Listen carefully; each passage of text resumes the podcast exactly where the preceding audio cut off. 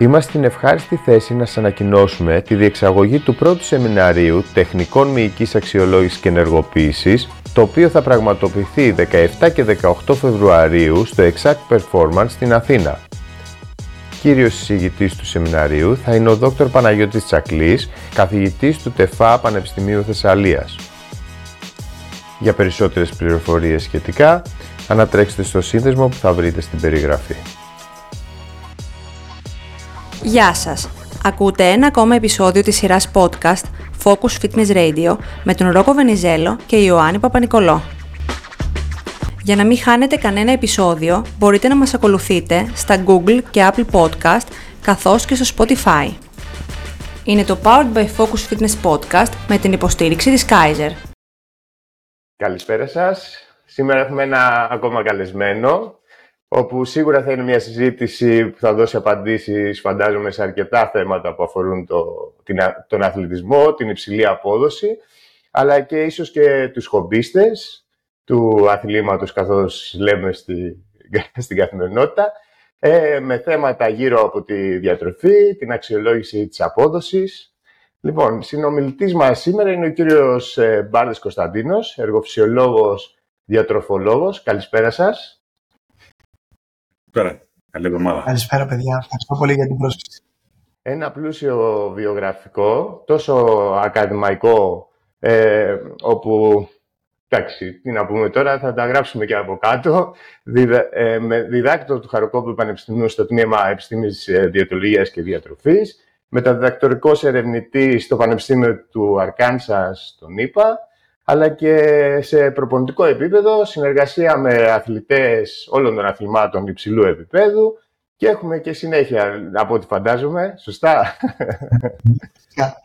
Φυσικά. Δεν σταματάμε. Δεν σταματάμε έτσι. Ας ξεκινήσουμε να μας πείτε δύο λόγια για το κέντρο σας, για το Nutrilab. Τι είναι το nutrilab.gr, ε, είναι κάτι παραπάνω από ένα κέντρο από ό,τι έχουμε δει, όποιος επισκεφτεί τη σελίδα. Σωστά. Ευχαριστώ για τα καλά. Ευχαριστώ για τα καλά σας λόγια. Ευχαριστώ για την πρόσκληση. Πραγματικά νομίζω ότι είμαστε άνθρωποι που έτσι ασχολούμαστε με τον αθλητισμό από παιδική ηλικία και νομίζω πολύ στο χώρο όταν έχουν ξεκινήσει από τον αθλητισμό και έχουν αγαπήσει πραγματικά ε, το πρακτικό κομμάτι του αθλητισμού συνδυάζοντας το με τις ε, σπουδές τους. Νομίζω ότι σιγά σιγά προοδεύουν και το κάνουν όσο το δυνατόν καλύτερα. Όπως και εσείς εδώ από την ωραία σας εδώ προσέγγιση σε όλους τους καλεσμένους. Και αυτό το ωραίο το podcast που έχετε δημιουργήσει. Έτσι συνδυαστικά όπως το είπες και εσύ Γιάννη μου, συνδυαστικά στο κομμάτι το ε, επιστημονικό αλλά και το πρακτικό για να καλύπτετε και τους χουμπίστες αλλά και τους έτσι, φοιτητές που θέλουν να ασχοληθούν και επαγγελματικά μετέπειτα στη ζωή τους. Ε, είναι επι, επαιτειακό πλέον ο χρόνος αυτός. Είναι 10 χρόνια Nutrilab. Oh, το εργαστήριο μας κλείνει. Ε, ε, και έχουμε και κάποια δώρα φέτος που θα δώσουμε. Θα μας το παρουσιάσει και μια γνωστή ε, κυρία εδώ που έρχεται επώνυμη.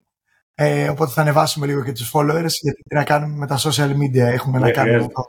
Τα τελευταία χρόνια. Αλλά τόσα και πιο δημιουργικά και παραγωγικά. Ευχαριστούμε πολύ παιδιά. Ε, τελείωσα το διδακτορικό μου το 2013. Είχε γεννηθεί η ιδέα μου από τον πρώτο χρόνο του διδακτορικού μου ε, για, το, για ένα εργομετρικό και διαιτολογικό κέντρο. Ξεκίνησα τα πρώτα βήματά μου Παπάγου, σε μια περιοχή στην Αθήνα Παπάγου. Μετά από δύο-τρία χρόνια ήρθε εδώ στην Κηφισιά, έστησα ακόμα καλύτερα το κέντρο μου, αφού πήγα και έκανα ένα χρόνο το μεταδιδακτορικό μου. Ε, αυτή τη στιγμή είμαστε στα 10 χρόνια. Συνδυάζουμε το κομμάτι της εργοφυσιολογίας και της ε, διατροφής, αλλά και σε κλινικό επίπεδο. Αυτή τη στιγμή απαρτίζεται το Nutrilab από έξι διαιτολόγους, διατροφολόγους του Χαροκοπίου Πανεπιστημίου. Ε, και θα σας έλεγα οι περισσότεροι είναι και με βαθμό άριστα. Ε, μπορεί να ηγούμε εγώ, αλλά έχω δίπλα μου άτομα αξιόλογα στο χώρο της επιστήμης διατροφής. Ε, έχω άλλα δύο άτομα εξωτερικούς συνεργάτες που κάνουμε ένα καινούριο project τώρα, γιατί είμαι στη συγγραφή του δεύτερου βιβλίου της αθλητικής διατροφής, αφού έχω γράψει και το πρώτο βιβλίο. Την επιστήμης της με... Ευχαριστώ πολύ. ε, της επιστήμης ποδηλασίας που διδάχτηκε για 7 χρόνια στη Γυμναστική Ακαδημία και από εκεί και πέρα τώρα είμαι σε ένα πρόγραμμα στην Ολυμπιακή Επιτροπή που κάνω ένα κομμάτι στο κομμάτι της αθλητικής διατροφής εκεί. Ε, άρα λοιπόν χρόνο με το χρόνο, εξέλιξη με την εξέλιξη μπορεί και να μην ε, ασχολούμαστε τόσο όσο παλιά στα διδακτορικά μας χρόνια στις επιστημονικές μελέτες. Προσπαθείς με κάποιους άλλους τρόπους, είτε σεμινάρια είτε κάποια διπλώματα στην αθλητική διατροφή, στην εργοφυσιολογία, που θέλει συνέχεια να εξελίσσεσαι, γιατί και αυτό το κομμάτι που κάνετε και εσείς καλείτε ανθρώπους οι οποίοι εξελίσσονται μέσα μέρα με τη μέρα και μαθαίνουν, πιστεύω, σύγχρονα δεδομένα ε, για να δίνουμε όσο το δυνατόν περισσότερη γνώση και όσο μπορούμε στον κόσμο της αθλητικής έτσι, διατροφής και της φυσικής κατάστασης γενικότερα. Ισχύει αυτό. Ε, βλέπουμε κιόλας ότι η τεχνολογία ε, έτσι προοδεύει, ε, εξελίσσεται. Ε, ανθρώπους να, για να μπω και στο ψητό, έτσι, να μπούμε στο κυρίω ζουμί της ε, συζήτησης. Τεχνολογία προοδεύει. Όλοι παίρνουμε ένα Garmin ε, ρολογάκι. Τέλος πάντων, συγγνώμη για τη διαφήμιση. Ένα ρολογάκι το οποίο είναι ευνέω ζεστό. Λοιπόν, και βλέπουμε ότι, ότι ξεκινάνε να κάνουν τα πρώτα τους μέτρα και εμπιστεύονται, είναι δόκιμο, είναι έξυπνη τακτική να ξεκινήσεις με ένα τέτοιο προγραμματισμό ε, από ένα ρολόι το, ή τέλος πάντων ένα μέσο το οποίο θα σου κάνει μια εκτίμηση μιας μέγιστης πρόληψη κρυγόνου, κάποιων ζωνών και να πεις, Α, ωραία, τώρα θα προετοιμαστώ τους επόμενους τέσσερις μήνες, αφού αυτό εγώ έθεσα σαν στόχο, ε, να κάνω ένα ημιμαραθώνιο, ας πούμε, τον πρώτο μαραθώνιο. Ένα παράδειγμα μπορώ να στείλω, για να μπούμε λίγο στην κουβέντα. Είναι έξυπνη τακτική. Τι κινδύνους μπορεί να δια, διατρέχει όλο αυτό, ας πούμε; Ε, αρχικά, όταν έρχεται κάποιος στο εργαστήριό μας, αξιολογούμε αυτό που λέμε την, ε, το δικό, τη δικιά του σύσταση σώματος. και το δικό του BMI, το δίκτυμα σώματος, τη δικιά του, το δικό του λίπος, τη δικιά του κατανομή μυϊκής μάζας, σπλαχνικά λίπη, αιματολογικές και αποφασίζουμε ε, αν θα του κάνουμε ή όχι αυτό που λέμε εργομετρική αξιολόγηση. Τώρα, αν είναι κάποιος υπέρβαρος ή άτομο το οποίο πρέπει να επέλθει η απώλεια βάρους του άμεσα και πολύ μεγάλη απώλεια βάρους, το πρώτο πράγμα και το πιο απλό πράγμα που μπορούμε να του προτείνουμε είναι ένα εξατομικευμένο διαιτολόγιο, αλλά ταυτόχρονα με την χρήση ενός απλού βηματομετρητή, να του δώσουμε τις απλές συστάσεις ε, από τον Παγκόσμιο Οργανισμό Υγείας, πόσες φορές την εβδομάδα πρέπει να κάνει άσκηση και σε τι ένταση, έστω 4 φορές, 5 φορές την εβδομάδα, στο από 30 με 40 λεπτά ένα περπάτημα. Από εκεί πέρα, κάποιοι, αν με ρωτάς Γιάννη μου για το κομμάτι του προλογιου του Garmin, πολλοί ε, επειδή έχουν μία ας πούμε αλφα φυσική κατάσταση παίρνουν και το extreme ρολόι το Garmin το οποίο κάνει απίστευτα πράγματα και στην ουσία κοιτάμε μόνο το, την ώρα και μόνο και τους παλμούς. Όλες τις άλλες χρήσεις του είναι δεδαλώδεις, δεν τις χρησιμοποιεί κανένας. Όπως είναι και η, η χρήση των ε, κινητών τηλεφώνων. Ε, έτσι είναι και τα Extreme, τα Samsung, τα Extreme, τα iPhone, τα οποία τα χρησιμοποιούμε μόνο στην καθημερινή μας λειτουργία. Από εκεί πέρα θα του δώσουμε απλές συστάσεις να συμπληρώνουν κάποια βήματα σε καθημερινή βάση και όταν θα έρθει κάποια μείωση επιθυμητή απώλεια βάρους μπορεί να του κάνουμε μια πρώτη προσέγγιση στο κομμάτι της εργομετρικής αξιολόγησης χωρίς ποτέ να τον φέρνουμε στα μέγιστα όρια του. Δηλαδή θα του πούμε τη ζώνη 1 του, τη ζώνη 2 του, τη ζώνη 3 του, δεν θα του πούμε καν στη ζώνη 4 και ζώνη 5. Άρα λοιπόν να γίνει η πρώτη του επαφή με έναν απλό παλμογράφο ο οποίος μετράει μόνο παλμούς και μόνο ώρα και μόνο ένα χρονόμετρο το οποίο μπορεί να βλέπει σε ποιες ζώνες προπόνησης σιγά σιγά πρέπει να δουλεύει. Από εκεί πέρα όταν θα συνεχιστεί η απώλεια βάρους του, θα συνεχιστεί αυτό που λέμε η λίγο μεγαλύτερη διάρκεια άσκησής του, η λίγο μεγαλύτερη ένταση άσκησής του, μπορεί σιγά σιγά, ε, αν βάζει και ένα τέτοιο μεγάλο στόχο όπως είναι ο μαραθώνιος, να κάνει την πρώτη του εργομετρική αξιολόγηση. Βλέπουμε ζώνες προπόνησης, βλέπουμε ενεργειακά υποστρώματα, βλέπουμε περιθώρια βελτίωσης. Και από εκεί και πέρα σίγουρα σε εκείνο το σημείο πρέπει να γίνει πρώτη προσέγγιση. Και από πριν έπρεπε να έχει γίνει αλλά μπορεί να μην ήταν και τόσο σίγουρος γι' αυτό. Η πρώτη προσέγγιση με έναν καλό προπονητή. Ο οποίος ο προπονητής θα πρέπει να πάρει όλα αυτά τα δεδομένα της εργομετρικής αξιολόγησης ε, και τη σύσταση σώματός του και να εξατομικεύσει κιόλας μετά το πρόγραμμα προπόνησής του. Πάντα πρέπει να βρίσκουν προπονητή ε, σωστό, με περγαμηνές, με σπουδές ε, και να μπορεί να αξιολογήσει αυτά τα δεδομένα που έχει γιατί αυτά τα δεδομένα είναι δεδομένα που μπορεί να βελτιώσουν ε, τον ίδιο τον ε, ασκούμενο προσεγγίζοντάς το πολύ πιο σωστά ο προπονητής. Άρα λοιπόν εμείς στο εργαστήριό μας φτιάχνουμε αυτό το κώδικα επικοινωνίας του αθλητή με τον προπονητή.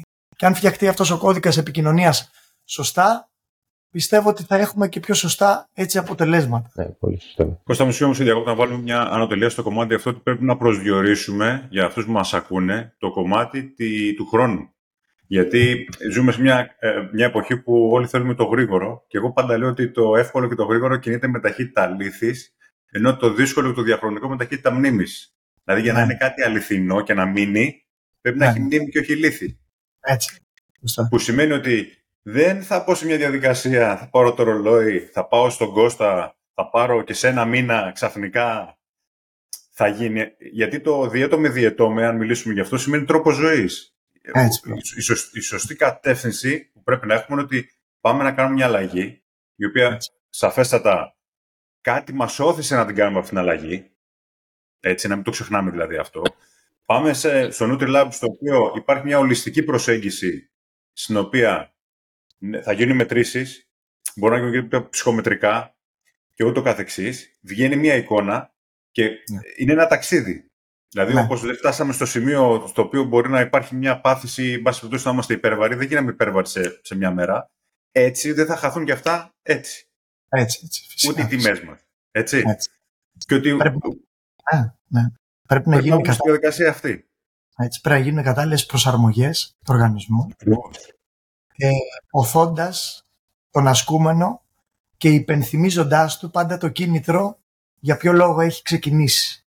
Εμείς εδώ πρεσβεύουμε το κομμάτι της υγείας, άρα κάθε φορά τους λέμε ως προς την αλλαγή της σύστασης σώματός του, το κίνητρό σου είναι να μπεις εκεί στο σπλαχνικό λίπος, το κίνητρό σου είναι να μπεις εκεί στη σύσταση του σώματός του, να έχεις υγεία στο συνολικό υποδόριο λίπος.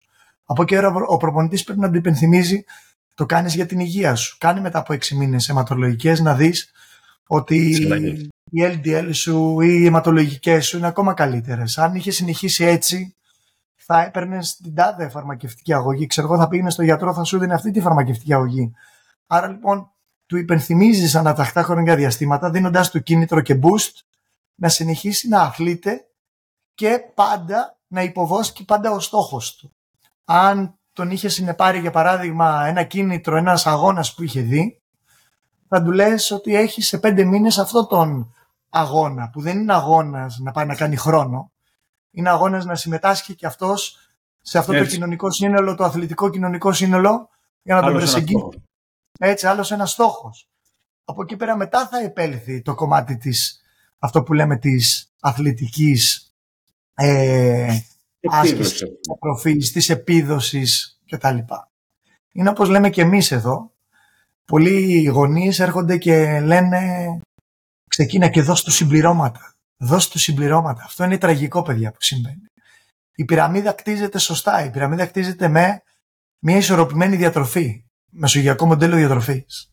Η μέση της πυραμίδας είναι η αθλητική διατροφή και η πολύ μύτη της πυραμίδας και αν χρειαστεί και όποτε χρειαστεί και σε μεγαλύτερες πολύ ηλικίε, όχι σε ανήλικα παιδιά, μπαίνουν κάποια λίγα συμπληρώματα. Πολλοί τη χτίζουν ανάποδα την πυραμίδα.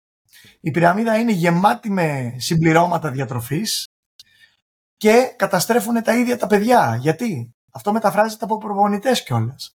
Μας μεταφράζεται στην αθλητική διατροφή έτσι. Οι προπονητές τι κάνουν; Είναι αυτό που λέμε απλά τα καίνε τα παιδιά.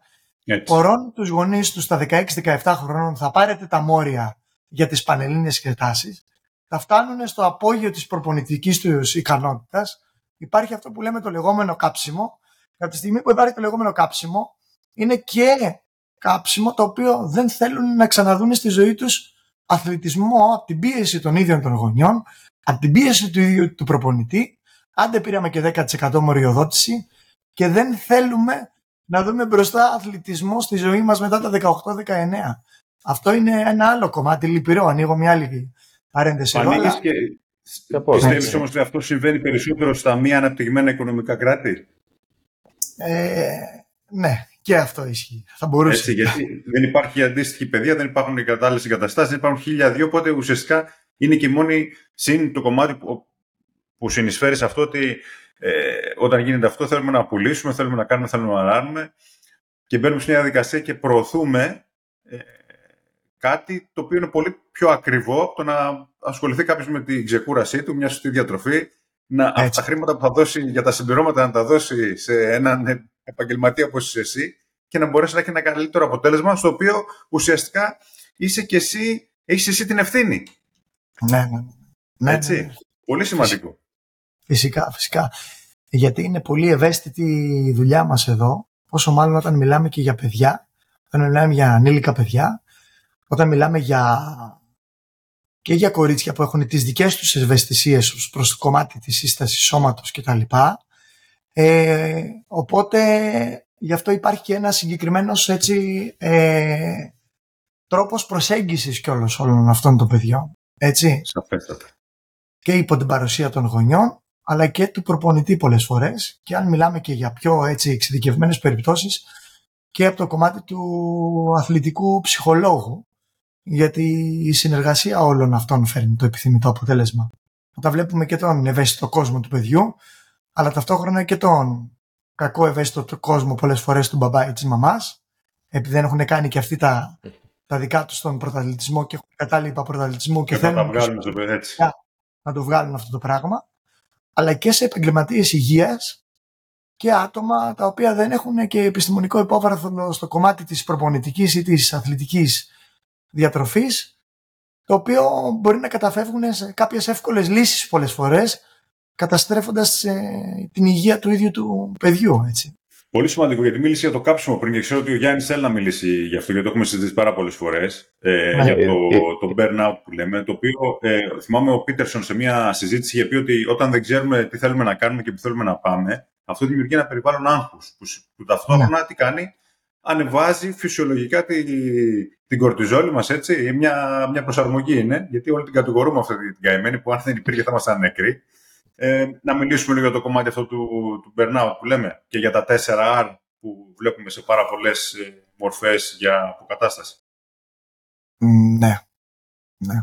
Ε, κοιτάξτε, αν το δούμε ως προς το κομμάτι ε, της ψυχολογίας, αν το δούμε ως προς το κομμάτι της χαμηλής σύστασης σώματος με το τριαδικό σύνδρομο ε, κακής ε, εμμηνουρήσεως ή χαμηλής οστικής πυκνότητας ή μεταβολή εύκολης και άμεσης ε, μυϊκής μάζας, μείωσης μυϊκής μάζας. Όλα αυτά έχουν αντίκτυπο και σε αιματολογικούς δείκτες. Ε, μιλάμε για καταστροφικές συνέπειες προς την αθλητική απόδοση αλλά και προς την ανάκτηση των ε, δυνάμεων του ίδιου του, του παιδιού. Έτσι.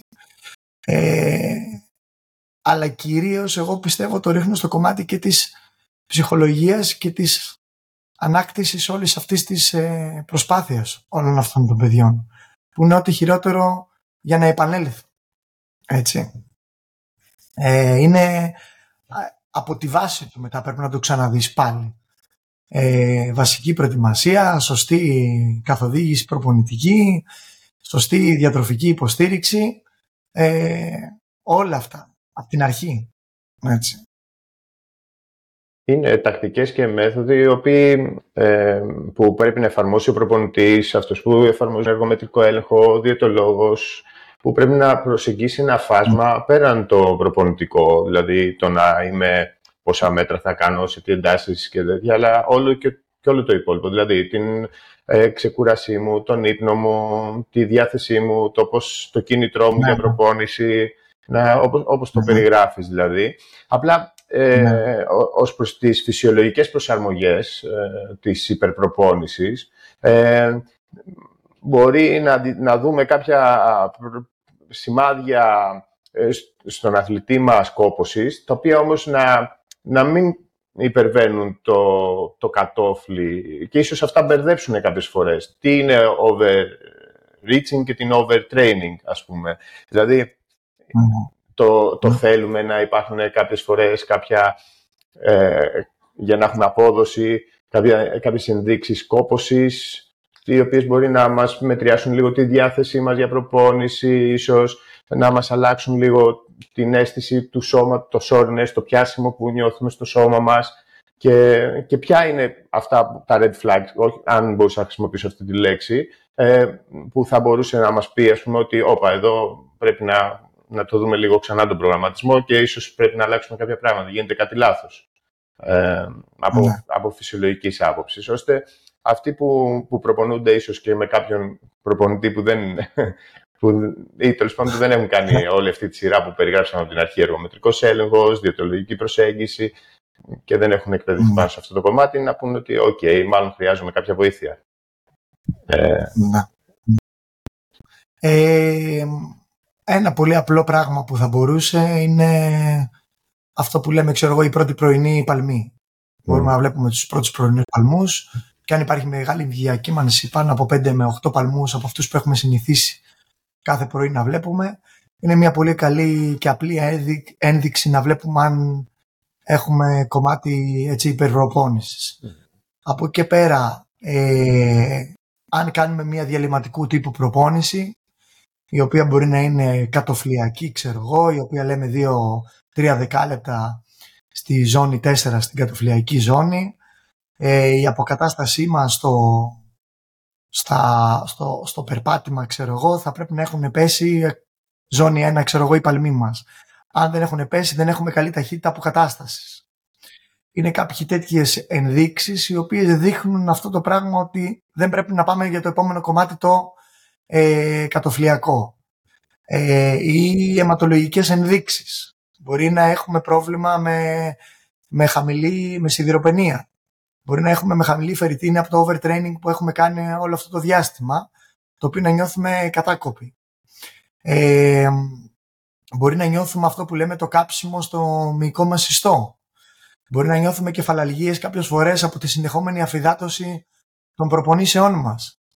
Ε, όλα αυτά είναι συμπτώματα τα οποία είναι έχουμε κακό ύπνο, άστατο ύπνο, όχι μεγάλη διάρκεια, όχι βαθύ ύπνο που λέμε έχουμε άστατο ύπνο ή, έχουμε, ή την ώρα που πάμε να πέσουμε για ύπνο έχουμε αυτή την υπερβολική υπερένταση ε, και αυτή την νευρικότητα όπως λέμε ε, να είμαστε αυτό που λέμε πλυντήριο λίγο πριν τον ύπνο. Άρα λοιπόν όλα αυτά είναι ε, στοιχεία τα οποία κάτι δεν πηγαίνει καθόλου καλά με την ε, προπόνησή μας. Ή έχουμε υπερβάλει αυτού, πολλοί το κάνουν αυτό, ε, ή Μπορεί να φταίει η διατροφή γιατί αθρηστικά αν δεν κάνεις τη σωστή αποκατάσταση στο κατάλληλο timing μετά από μία προπόνηση με κάποιο συγκεκριμένο συνδυασμό τροφών κτλ. Όλο αυτό το πράγμα σε κάνει να, ε, να θυμάται ο οργανισμός που λέμε. Άρα την επόμενη μέρα θα μπεις με λιγότερα ενεργειακά αποθέματα στην προπόνηση. Αυτό αν το κάνεις έστω και τρεις ημέρες αν το κάνεις αυτό, την τέταρτη μέρα πραγματικά θα επέλθει υπερβολική κόπωση. Ε, αν μιλάμε και για αγωνίσματα αντοχής, μέχρι και ακόμα και 2% μείωση του σωματικού βάρους προκαλούμενο από την αφυδάτωση, ε, λιγότερο από 2%. Λιγότερο αυτό. Μειώνεται η αθλητική απόδοση και δραματικά, αν μιλάμε και για ζεστό Έτσι. Οι μελέτες μας στο χαρακόπιο και μένα στο κομμάτι της ποδηλασίας έδειξαν ακόμα και το 1% μείωση του σωματικού βάρους προκαλούμενο από εφίδρωση μειώνει την αθλητική απόδοση γιατί προσπαθούσαμε να, να συσχετίσουμε αυτό το κομμάτι που λέμε ε, αν τελικά η απώλεια βάρους έχει καλύτερη επίδραση στην αθλητική απόδοση της ποδηλασίας σε ανηφορικό τερέν. Πολλοί είχαν την ε, άποψη ότι αν μειώσεις το σωματικό σου βάρος νομίζαν ότι είναι μαχητικό άθλημα, ότι πάνε για ζήγηση, ότι κάνουν cut αυτό που λέμε κόψιμο, μία σχέση.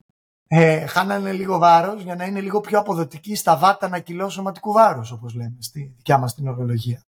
Ότι θα κατανεμηθούν καλύτερα τα βάτ ανακυλώ σωματικού βάρους επειδή εσύ θα έχεις μειωμένο σωματικό βάρος.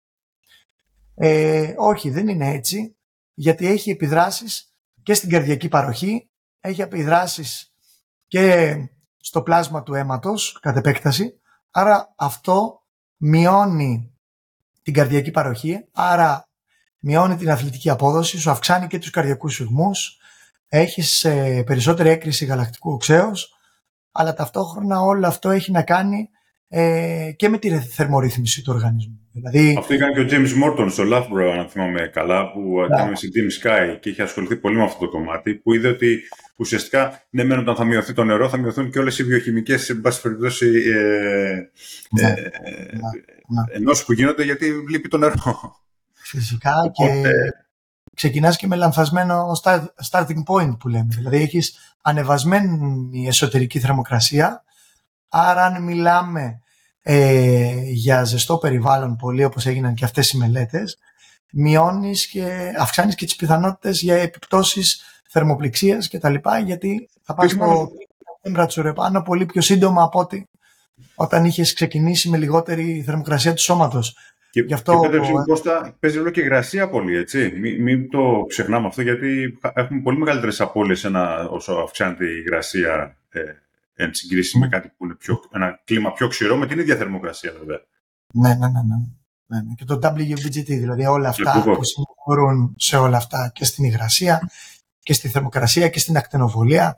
Μέχρι την ακτινοβολία εδάφους και τη αντανάκλαση και τι ρουχισμό έχεις βάλει για να επέρχεται αυτή η θερμορυθμιστική ανικανότητα του οργανισμού, έτσι. Άρα είναι over, overtraining.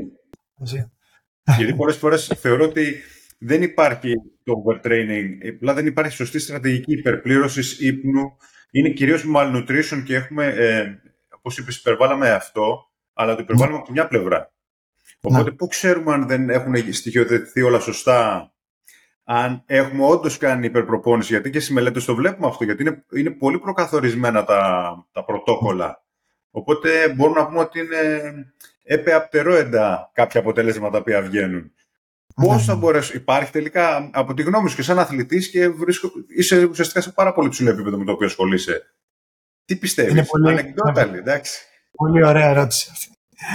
Ε, είναι τα limitations που λέμε, δηλαδή οι περιορισμοί ή οι περιορισμοί για να αποφευχθεί το λάθος ή το πρωτόκολλο που χρησιμοποιούμε στις ε, μελέτες, το οποίο είναι πραγματικά με στρατιωτική πειθαρχία. Φανταστείτε τώρα ένας άνθρωπος να έρθει δει 0% αφιδατωμένος, μία φορά να έρθει 1% αφιδατωμένος, 2% αφιδατωμένος και τι πρέπει να έχει γίνει πίσω από όλο αυτό για να τον καταφέρεις να έρθεις στη γραμμή της εκκίνησης έτσι. Έτσι είναι και η καθημερινότητά μας, γιατί όλοι πρέπει να είμαστε στρατιώτες. Δυστυχώς δεν πρέπει να είμαστε τόσο πολύ focus 100% να τα έχουμε όλα, γιατί όταν πάει κάποιος σε έναν αγώνα μπορεί να ξεχάσει να κάνει κάτι από όλα αυτά που του έχεις πει και να του διαλυθεί η ψυχολογία να το έχει κάνει. Έτσι. Απ' την άλλη πάει σε έναν αγώνα και τα έχει όλα GG και κάτι συμβαίνει. Ναι. Ε, και δεν βγαίνει. Και λέει τι έγινε τώρα να τα βάλω όλα από την αρχή, τι πήγε στράφη. Ε, είναι και θέμα φυσιολογίας πολύ σωστά. Είναι και θέμα ε, διατροφικής προσέγγισης. Είναι και θέμα ο Είναι και θέμα αν είδε μαύρη γάτα πριν την εκκίνηση ε, και του έπαιξε σχολεία. Έτσι. Έτσι, αν είναι και προληπτικός. Ε, και στην ποδηλασία και, τα, και στην ποδηλασία όμως, ε, υπάρχουν και τα ναι. ατυχήματα. Πολλές φορές βλέπεις ότι είναι πρώτος κάποιος και βρήκε, βρέθηκε κάποιος μπροστά του, ενώ από το κομμάτι των, ε, των fans που είναι απ' έξω και έχει, έχει σταματήσει ολόκληρο. Δηλαδή είναι πολλά. Είναι ένα ένας τραυματισμός που μπορεί να συμβεί στον καθένα. Ναι, είχαμε συνεργαστεί μια περίοδο με την Άντρητη Χριστοφόρου, ποδηλάτσα από την Κύπρο που πήγε στους Ολυμπιακούς Αγώνες, στους τελευταίους και με ξεκόλλημα η κοπέλα διεκδικούσε πολύ καλή θέση, ήταν στις 10-20 πρώτες με ξεκόλλημα και ήρθε αυτοκίνητο συνοδείας της Αυστριακής ομάδας και την κτύπησε με το αυτοκίνητο. Έτσι.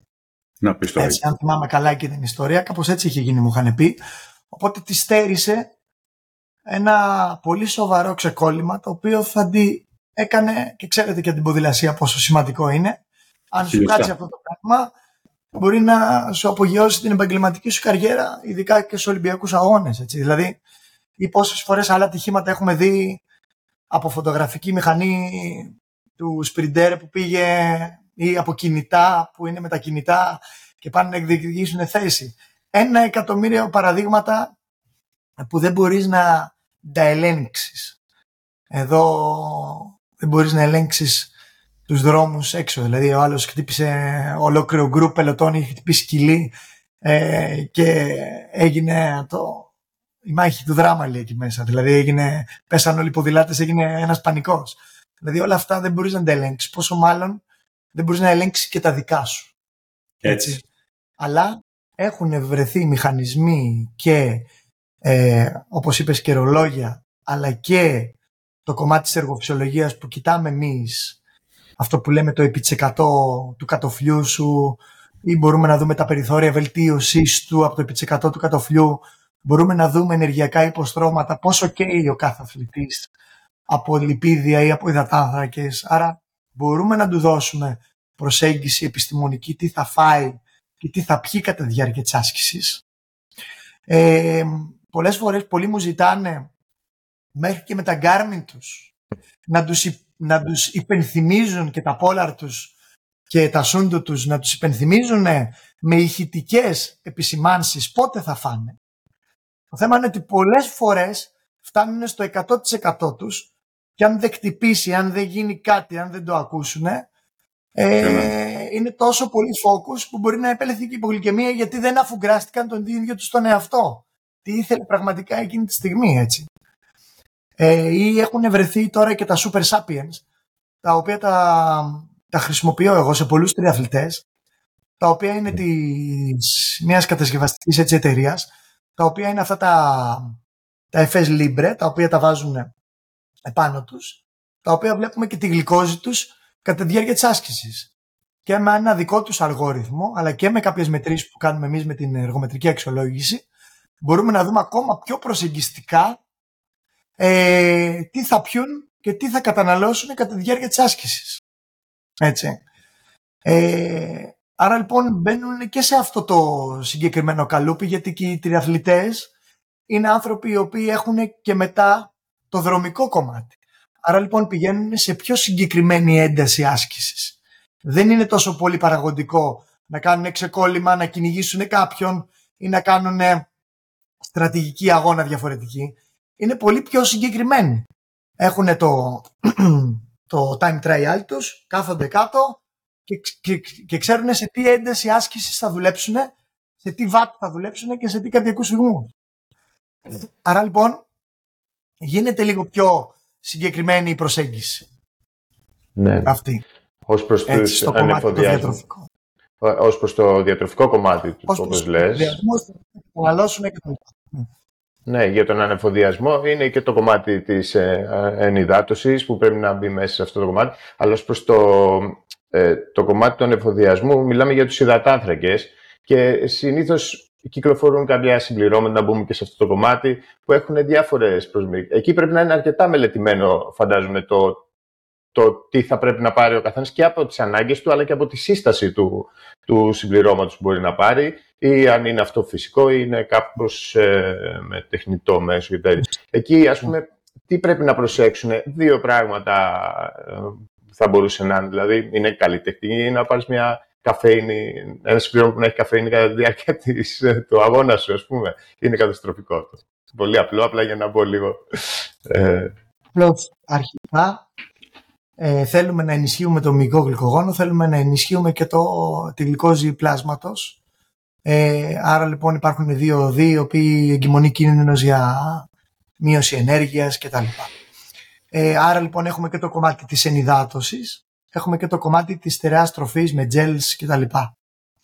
Το κομμάτι της ενυδάτωσης περίπου, ας έχουμε στο μυαλό μας ότι η εφίδρωση έχουμε ένα λίτρο την ώρα περίπου αφ, αφιδατωνόμαστε έτσι στους αγώνες. Άρα λοιπόν είναι αυτό που λέμε κάθε 15 με 20 λεπτά πρέπει να πίνουμε 150 με 250 ml ε, νερού για να κρατάμε ένα σταθερό ισοζύγιο υγρών. Έτσι. Τώρα από εκεί πέρα υπάρχουν και μετρήσεις οι οποίες μπορούμε να βρούμε το ρυθμό εφίδρωσης, μπορούμε να βρούμε το κάλιο και το νάτριο στον υδρότα, μπορούμε να δώσουμε ακόμα πιο προσεκτικές συμβουλές σε αθλητές υψηλού επίπεδου. Υπάρχουν τέτοιες μετρήσεις που τις κάνουμε και στο εργαστήριο. Σαν γενικό μπούσουλα είναι ότι πρέπει να έχουμε αυτά τα παγουράκια με τα επίπεδα ενυδάτωσης σαν υγρά περίπου ένα λίτρο την ώρα να το υπολογίζουμε. Υπάρχουν παγουράκια 750, 600, ε, τα οποία όμως πρέπει να έχουν πολλές φορές αν μιλάμε για άσκηση πάνω από 50 λεπτά με μία ώρα ηλεκτρολίτη με υδατάνθρακα μας. Το οποίο πρέπει να έχει 4-8% υδατάνθρακα. Ε, κάποιες μελέτες δείχνουν και 10% υδατάνθρακα. OK, okay, περίπου 4-8% υδατάνθρακα είναι πολύ καλά στο διάλειμμα που έχεις χρησιμοποιήσει. Τώρα περίπου πρέπει να έχεις 18 με 22 βαθμούς Κελσίου, ούτε να είναι πολύ ζεστό, ούτε πάρα πολύ κρύο για να έχει καλή και βελτιστή απορρόφηση. Ε, και πρέπει να έχει και λίγο νάτριο και λίγο κάλιο μέσα ε, για να ενισχύει τις πιθανότητες έτσι, να μην ε, μας πιάσει κάποιο είδους κράμπας κτλ. Αν θυμάμαι καλά είναι 20 με 30 μιλιακοίβελα νατρίου ε, στο διάλειμμα ε, και κάποια αντίστοιχη ποσότητα, δεν θυμάμαι ακριβώς, του καλίου. Άρα λοιπόν είναι συγκεκριμένες οι συστάσεις του καλίου και του νατρίου μέσα στα διαλύματα που υπάρχουν. Τώρα από εκεί και πέρα με ένα απλό τρόπο και με ένα φυσικό ηλεκτρολίτη που μπορεί να φτιάξεις αντί να είναι σκόνες, μπορεί να φτιάξεις και ένα φυσικό ηλεκτρολίτη με δύο φλιτζάνια ε, πορτοκαλάδα, το συμπληρώσεις με λίγο ε, νερό, ε, να βάλεις και μία κουταλιά της σούπας μέλι και να βάλεις και ένα όγδο της κουταλιάς ε, αλάτι. Άρα λοιπόν όλο αυτό το διάλειμμα μπορεί να κάνεις ένα φυσικό ηλεκτρολίτη, θα σας την στείλω κιόλας στους, ε, στους φίλους εδώ που μας παρακολουθούν να, ναι, και αυτή τη συνταγή η οποία μπορεί να την προτείνει φυσικά και στα παιδάκια που προπονούν κάτω από 16 ετών, 15 ετών να έχουν και το φυσικό τους ηλεκτρολίτη με φυσικό τρόπο πάντα να προσεγγίζουμε και αυτά τα παιδιά, όχι με σκόνες και τέτοια συμπληρώματα και μετά ξεκινούν και λένε coach να πάρω και λίγο πρωτεΐνη, σκόνη και τέτοια από 13 χρονών, 14 χρονών ακούω τα άπειρα που λένε να πάρουμε και κρεατίνη. Δηλαδή απίστευτα πράγματα. Στα 15 να βάλουμε ε, και λίγο τρέν, έτσι για να... Άστα να πάμε. Να άστα να πάμε. Και όσο, όσο το κομμάτι της, ε, έτσι, λοιπόν, της συμπυκνωμένης μορφής φαγητού, υπάρχουν μελέτες που λένε περίπου 30-60 γραμμάρια την ώρα ε, πρέπει να καταναλώνουμε υδατάνθρακα. Από εκεί πέρα υπάρχει άλλη προσέγγιση αν αυτά που παίρνεις προέρχονται από τζελ με καφεΐνη ή χωρίς καφεΐνη και υπάρχουν συγκεκριμένες συστάσεις που μέσα στον αγώνα δεν πρέπει να ξεπεράσει κάποια μιλιγκράμμ ανακυλό σωματικού βάρους μέσα στον αγώνα γιατί εκεί μονή κίνδυνος για κράμπες και τα λοιπά έτσι. Άρα λοιπόν αυτά που θα κατανείμεις μέσα στον αγώνα θα πρέπει να είναι αθρηστικά μέχρι κάποιο συγκεκριμένο εύρος καφεΐνης. Έτσι. Και, πάντα... και το γαστρεντερικό, έτσι. Γιατί, ναι, ναι. Γιατί έχουν ναι, γίνει ναι, πάρα ναι. πολλά ατυχήματα, έχουν χαθεί αγώνες δηλαδή από, από αυτά. Ναι, το γαστρεντερικό έχει ναι, διάφορες ε, τέτοιο απόψεις, το οποίο είτε μπορεί να έχεις πρόβλημα ε, καψίματος στο στόμαχο, ε, είτε στο έντερο αν δεν μπορείς να απορροφήσεις κάποιες τροφές που έχεις καταναλώσει, είτε να έχεις διάρειες πριν τον αγώνα. Υπάρχουν Πώς κάποια σκευάσματα τα οποία τα, ναι, τα έχεις επάνω σου, μήπως ε, συμβεί κάτι το... Ε, δηλαδή είναι και το προαγωνιστικό πριν τον αγώνα. Ε, κάποιοι στο μαραθώνιο τρέχουν εκεί για διάρειες και τα λοιπά και υπάρχουν κάποια σκευάσματα από το φαρμακείο τα οποία τα παίρνεις μην τυχόν γίνει κάτι ή έχουν δοκιμάσει κάτι για πρώτη φορά το οποίο δεν μπορεί να ήταν ανεκτό από τον οργανισμό τους, γι' αυτό λέμε δεν δοκιμάζουμε τίποτα ποτέ πριν τον αγώνα, έτσι. Ε, ούτε τζέλ, ούτε τίποτα, πρέπει πάντα να τα έχεις κάνει στην προπόνηση, να τα έχεις δουλέψει στην προπόνηση. Ε, αυτές είναι οι, οι αρχές που πρέπει να έχει ένας προπονητής να ενημερώνει τον ή ένας επαγγελματίας υγείας να ενημερώνει τον με απλές συμβουλές. Έτσι. Ε, και αυτό είναι έτσι το κομμάτι. και πάντα ο προπονητής ή ο αθλητικός διατροφολόγος ή ο εργοφυσιολόγος πρέπει να κοιτάει τις πρακτικές ανάγκες του κάθε αθλήματος. Να μπαίνει δηλαδή ε, στη ζωή του, στην καθημερινότητά του να αντιλαμβάνεται αυτά τα πράγματα για να μπορεί να τον προσεγγίσει και να του δώσει συμβουλές πάνω στο αυτό το κομμάτι. Παράδειγμα, όταν μιλάμε για αγωνίσματα τριάθλου, είμαστε στο, στο ποδηλατικό σκέλος. Εκεί έχει διαφορετική στάση σώματος ο οργανισμός μας. Κάθεται πάνω στο ποδήλατο. Άρα μπορεί να, να τραφεί εκείνη τη στιγμή και με κάποιες άλλες τροφές, όπως είναι μπάρες, όπως είναι στερεάτροφοι. Όταν αυτός ο άνθρωπος πάει να τρέξει μετά, θα πρέπει να του δώσεις κάποιες απλές μορφές, πιο συμπυκνωμένες μορφές και υδαρείς μορφές και όχι στερεάτροφη να πάει μια μπανάνα, μια μπάρα σκληρή, ξέρω εγώ, να πάει να την καταναλώσει την ώρα του τρεξίματος. Ή ξέρω εγώ, πριν ξεκαβαλήσει το ποδήλατο, θα πρέπει να του δώσεις κάτι το οποίο θα του το απορροφήσει για 20 λεπτά τζελ για να είναι και τα επόμενα 20 λεπτά κατά τη διάρκεια του τρεξίματος να έχει την απαιτούμενη ενέργεια. Δηλαδή πρέπει να μπαίνεις λίγο συγγνώμη, στη φιλοσοφία του κάθε αθλήματος να μπορείς να δώσεις και τις πιο έτσι, πιο σωστές συμβουλές. Έτσι. Ε, εγώ ασχολούμαι με χρόνια με τους... Ναι. Συγγνώμη σας διακόπτω το τελευταίο. Ασχολούμαι χρόνια με τους αθλητές. Ε, τους έδινα πολύ καλές συμβουλές, πιστεύω. Φέτος έτρεξα και εγώ τρίαθλο. Το είδα διαφορετικά στο μυαλό μου πώς και τι αυτοί οι άνθρωποι πραγματικά τι αντιμετωπίζουν. Εφόλης της ύλης. Άρα νομίζω ότι έγινα και εγώ καλύτερος στο κομμάτι της αθλητικής διαδροφής για να τους δώσω πιο καλές ε, σύμβουλες. Έτσι. Ε, έχεις ένα, ένα, ένα κομμάτι που είναι η προπόνηση, όπως το λες, δηλαδή το κομμάτι του αγώνα, η προσέγγιση της διατροφής γύρω από αυτό, αλλά υπάρχει και, και οι υπόλοιπε 23 ώρες που λέμε πάντα, και το αναφέρουμε συνέχεια, το οποίο έχει να κάνει και με την ε, αναπλήρωση της ενέργειας εκεί. Μου λέει το ρολόι μου ότι έκαψα 1500 θερμίδες στη, στην προπόνηση. Και άμα βάζεις τα, νούμερα, βάζεις τα νούμερα κάτω και δεν σου πολύ βγαίνουν. Και λες, τι γίνεται τώρα; Δηλαδή όσον αφορά την ε, επιδιόρθωση του οργανισμού, δηλαδή την, ε, την αποκατάσταση το, του μήκου του, πέρα από την αναπλήρωση δηλαδή των υδατανθρακών. Ε, ποια πρέπει να είναι, ε, πώς, πόσο εύκολο είναι να προσεγγίσει κάποιος ε, χωρίς να κάνει εργομετρικό έλεγχο, χωρίς να κάνει όλα αυτά που λένε, τις θερμίδες του; Είναι σχεδόν αδύνατον; Δηλαδή, ή υπάρχουν κάποιες γενικές ε, οδηγίες που μπορούμε να δώσουμε εκεί.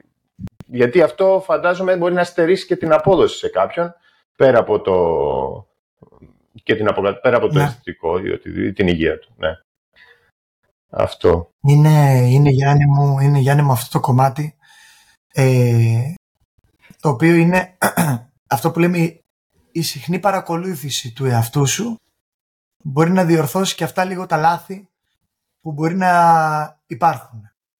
Έτσι. Ε, η διόρθωση του εαυτού σου είναι με τις συχνές επαναξιολογήσεις ε, κάνοντας αυτό που λέμε αν έχει κάποιος ένα απλό μέτρο σύγκρισης με μία απλή ζυγαριά ή και με έναν απλό λιπομετρητή που μπορεί να έχει σπίτι του, αναταχτά χρονιά διαστήματα μπορεί να ελέγχει λίγο τον, τον εαυτό του. Δεν μας ενδιαφέρει τόσο πολύ η ακρίβεια της μέτρησης. Μας ενδιαφέρει αυτό που λέμε αν εσύ μετριέσαι μια φορά την Κυριακή, ξέρω εγώ, νηστικός, με τον ίδιο ρουχισμό κτλ μπορεί να βλέπεις λίγο τις διακυμάνσεις του βάρους σου και με αυτό το λίπος που βγάζει ζυγαριά. Τώρα αν μιλάμε για αθλητές πολύ υψηλού επίπεδου που μας ενδιαφέρει η ακρίβεια, το 6 και το 5% το καταλαβαίνουμε αυτό το πράγμα, έτσι. Είναι πολύ, έτσι, ε, πρέπει να πας σε ένα καλό κέντρο κτλ. Όχι όμως ότι και αυτοί δεν μπορούν να πάνε σε ένα κέντρο και να παρακολουθούνται. Γιατί εμείς αυτό κάνουμε. Δηλαδή κάθε δύο εβδομάδες ή κάθε εβδομάδα βλέπουμε κόσμο, τον επαναξιολογούμε και διορθώνουμε τα λάθη του. Ούτε εμείς εδώ, όταν έρχεται κάποιος και τον μετράμε με τα μηχανήματά μας, πω, ξέρουμε, τέλος. Απλώς είμαστε πολύ πιο κοντά στην πραγματικότητα. Δεν είμαστε ποτέ πολύ κοντά στη ζωή του. Είμαστε κοντά του στη ζωή του, αναταχτά χρονικά διαστήματα. Άρα αν έρχεται και τον βλέπουμε και τον αξιολογούμε, διορθώνει και αυτός τα λάθη του, αναπληρώνει και αυτός καλύτερα, συζητάμε και με τον προπονητό του, άρα είναι μια ολιστική παρέμβαση από τις σκέψεις του, από τον αφουγκρασμό του εαυτού του, από τον προπονητή, αλλά και ε, από τον ε, διατροφολόγο του με τις μετρήσεις. Εμείς κοινοποιούμε πάντα στους προπονητές και την σύσταση του σώματός του και την παρακολούθηση του αθλητή του κάθε δύο εβδομάδες όταν έρχεται εδώ τους στέλνουμε τα αποτελέσματα. Άρα λοιπόν υπάρχει μια συνεργασία και μην γελιόμαστε, ο προπονητής είναι αυτός που είναι ο καθήλυνα αρμόδιος για όλα. Όχι για να του κάνει διατροφή, να του κάνει εργομετρικά, αλλά είναι αυτός που είναι κοντά του συνέχεια, που τον συμβουλεύει συνέχεια. Άρα είναι ο προπονητής αυτός που πρέπει να έχει σωστή κατεύθυνση συμβουλών στο κομμάτι της διατροφής, σωστή κατεύθυνση συμβουλών στο κομμάτι της ψυχολογίας και γενικότερα σε όλη το, την παρέμβαση που πλαισιώνουν ένα αθλητή. Έτσι. Δεν είπαμε να γίνουν επαγγελματίες σε αυτό το κομμάτι, αλλά πραγματικά είναι αυτοί που είναι δίπλα και αρρωγοί στην προσπάθειά τους. Αυτή είναι η ψυχολόγη του, αυτός είναι ο, ο διατροφολόγος του με την έννοια, όχι του διατροφολόγου, την έννοια που προσεγγίζει όλο αυτό το κομμάτι. Έτσι. Άρα λοιπόν η συχνή επαναξιολόγηση, ο συχνός αφουγκρασμός του ίδιου του αθλητή είναι αυτός που θα διορθώσει και τον Garmin και τον Garmin αν του έχει βγάλει ότι έχει 48 ώρες αποκατάσταση και να πει γιατί μου το λέει αυτό το πράγμα 48 ώρες αποκατάσταση; Εγώ είμαι μια χαρά δεν θα μείνω 48 ώρες ναι θα το παραβλέψεις ή πολλές φορές υπερεκτιμούν τα ρολόγια και βγάζουν παραπάνω ε, θερμίδες ότι καίμε OK okay, ναι όμως οφείλεις και εσύ να έχεις ένα σταθερό βάρος αν θέλεις να είσαι αθλητής υψηλού επίπεδου, να μην κάνεις μεγάλες διακυμάνσεις. Άρα βάζεις μια ζυγαριά, τη συνδέεις με τα ρολόγια σου, βλέπεις τι γίνεται. Δηλαδή είναι λίγο ε, κάποιες ενδείξεις καλές και σοβαρές και σταθερές. Όχι όμως τώρα, ξέρω να βάλουμε κάτι άρα, άλλα ρολόγια, μας βγάλανε τόσο ύπνο. Δεν είχα τόσο ποιοτικό ύπνο σήμερα. Δεν είχα αυτούς τους NREM, τους κύκλους σήμερα. Ε, άρα δεν έχω τόσο βαθύ ύπνο. Πολλές φορές πολλοί μπαίνουν σε αυτή τη διαδικασία πάρα πολύ παραπάνω από όσο πρέπει. Απλώς είναι μία ένδειξη από τις 20. Μην βλέπεις ότι αυτή μία ένδειξη πιάνει και τις υπόλοιπες 19. Έτσι. Παίρνεις μία μικρή πληροφορία. Έτσι. Δεν σημαίνει ότι ουσιαστικά θα ακολουθείς αυτό πιστά χωρίς να έχεις... Ε... Να επισκιάζουν ένα άλλο, ε, άλλους δείκτες. Έτσι ακριβώς. Άρα, άρα παρακολούθηση συνεχώς, ενεργά, για την αποφυγή της λειτουργιών ή οτιδήποτε της διατροφής, του ύπνου, αλλά τονίζουμε και τον, μας ενδιαφέρει και τη κοινωνική προέκταση, τα κοινωνικά πρότυπα του αθλητή, δηλαδή να είναι κοινωνικός, γιατί εντοπίζουμε και όλες τα ατομικά αθλήματα αυτά μεγάλων αποστάσεων και τέτοια, κάπως ο, τίνει ο αθλητής να, να φεύγει λίγο από την κοινωνικοποίησή του και ισχύει αυτό, το έχεις ε, δει; Απομονώνεται, απομονώνεται. και από τον ίδιο τον, ίδιο τον εαυτό να απομονώνεται και αυτό είναι λίγο άσχημο, ναι. ναι. ναι. Όλοι ε... το περάσαμε μέχρι ένα βαθμό αυτό το πράγμα, γιατί είναι πάρα πολλές οι ώρες προπόνησης, πάρα πολύ η κόπωση ε, και πολλές φορές η απομόνωση του ίδιου του αθλήματος που το κάνει αυτό οι ίδιοι αθλητές, οι κολυμβητές, που στην ουσία οι άνθρωποι χάνουν τόσες ώρες μέσα στα πισίνα και να κοιτάνε πλακάκια κάτω. Εμείς τουλάχιστον όταν κάναμε mountain bike ζούσαμε και μέσα στο βουνό. Έτσι κάπως αλλάζεις λίγο παραστάσεις. Είναι πραγματικά η ψυχολογία ή αν πάμε στον Phelps για όλα αυτά που πέρασε μετά από τον ε, πρωταθλητισμό άνθρωπος. Την κατάθλιψη κτλ. Έτσι, είναι πολύ σοβαρά ζητήματα τα οποία σχετίζονται αμυγός με την ψυχολογία του, του αθλητή έτσι, και με την ε, κοινωνικοποίησή του και γενικότερα με όλο του το κοινωνικό περιβάλλον. Έτσι. Και, και αυτό ουσιαστικά έτσι σαν απόσταγμα όλες αυτές τις συζήτησεις γιατί ξέρω το αναφέρουμε πολύ αλλά είσαι έχεις ασχοληθεί με τόσα πολλά δικαιώματα. Θα ήθελα κάποια στιγμή ε, να, να σε ξανα καλούσαμε για να μιλήσουμε και έτσι για κάτι πιο εξειδικευμένο. Αλλά το απόσταμα που έτσι πήρα εγώ είναι ότι ε, μόνο με ολιστικά, ολιστικό μοντέλο μπορούμε να φτάσουμε στην επιτυχία. Η υγεία πάνω απ' όλα και όταν είμαστε υγιείς θα έχουμε και τις καλύτερες επιδόσεις. Ψυχείτε και σώματι, έτσι. Δεν μπορεί να, δηλαδή αυτό που έλεγε ο Καρτέσιος να ξεχωρίσουμε το σώμα από την ψυχή, έτσι, ε, δεν υφίσταται. Όλα είναι μαζί. Ε, μεγάλη προσοχή με, με ποιους συνεργαζόμαστε. Καλό θα είναι να κοιτάμε λίγο το κομμάτι αυτό, ειδικά όταν θέλουν να μας πλασάρουν συμπληρώματα ενώ μπορούν, για, για απλά πράγματα, απλά για να είσαι ε, ανεξάρτητος βιολογικά, μπορείς κάλλιστα με πολύ απλούς και οικονομικούς τρόπους να συμβάλλεις στην επίδοση του μαθητή σου στο να έχει περισσότερη ενέργεια για το διάβασμά του ή για, τα, για τον αθλητισμό του ή οτιδήποτε. Να μην ξεχνάμε ότι το άγχος που μπορεί να προκαλεί ένας γονιός είναι σαν να έχει κάνει το παιδί τέσσερις ώρες βαριά προπόνηση. Πολλές φορές είναι καλό να τον αφήνουμε ελεύθερο σε αυτό. Και ε, κρατάω το κομμάτι του οποίο θα ήθελα να είναι ένα μέρος αυτού, δηλαδή να σε παρακολουθήσω σε ομιλίες, γιατί όντως έχεις μια φοβερή έτσι, μεταδοτικότητα, είσαι πολύ έτσι πράος και πολύ έτσι μεθοδικός στη σκέψη και θα θέλαμε να ξέρουμε το πρόγραμμα ή πού μπορούμε να το βρούμε, γιατί θεωρώ ότι πολλοί από τους ε, από αυτούς που μας ακούνε θα θέλουν να σε ακούσουν και να μάθουν από σένα. Ευχαριστώ ε, πολύ. Και ελπίζω να τα πούμε και από κοντά. Ναι. Και αυτό που είπες μια τελευταία έτσι παρέμβαση, πολλοί και στον προδαλισμό το κάνουν αυτό το λάθος, έχουν φουλ υποκατάστατα γευμάτων μέσα στην ημέρα τους. Το οποίο αυτό ή κάποιες εταιρείες λένε με υποκατάστατα γευμάτων μπορεί να χάσεις βάρος, να κάνεις τέτοια πράγματα. Οι μελέτες έχουν δείξει ότι ανακτάς το σωματικό σου βάρος και βάζεις όλες αυτές τις επεξεργασμένες τροφές στον οργανισμό το οποίο όλα αυτά ε, είναι απαγορευτικά, γιατί ε, υπάρχουν γραφήματα για αυτό που το αποδεικνύουν. Εξαιρετική τοποθέτηση. Πολύ σωστό, ναι. Η διατροφή υπό το μεσογειακό μοντέλο διατροφής, συνδυάζοντας το πάντα άσκηση με άσκηση, είναι αυτό που μπορεί να διατηρήσει το απολεσθέντος βάρος που λέμε, όταν έχουμε μπει σε ένα υποθερμιδικό διαιτολόγιο κτλ. Ή έστω σκέτο μεσογειακό μοντέλο διατροφής, πόσο μάλλον αυτό πλαισιώνεται και συνδυάζεται και με το κομμάτι της φυσικής κατάστασης. Είναι η φυσιολογία μας που έχει να κάνει άμεση συνάρτηση με τη διατροφή, είναι και η καρδιναμνευστική ικανότητα που έχει να κάνει με το κομμάτι της άσκησης και της εργομετρικής αξιολόγησης και είναι αυτό που πρεσβεύουμε και εμείς στο εργαστήριο.